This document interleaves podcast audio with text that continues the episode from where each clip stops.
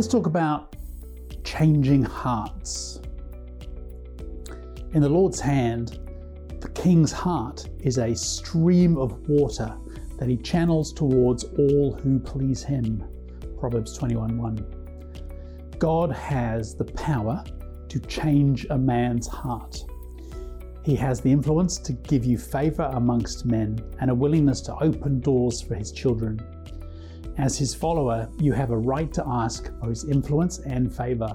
He may say no, or he may open a door that seems stuck fast. Why not ask and see him empower you and your business as you seek to serve him?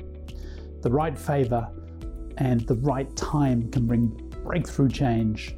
Sometimes we look at an option and say, that would never happen. But God is the God of the breakthrough, quite capable of moving a man's heart and giving you favor. Ask Him. You might be surprised at the outcome. Lord, would you incline the heart of those in authority towards me, please?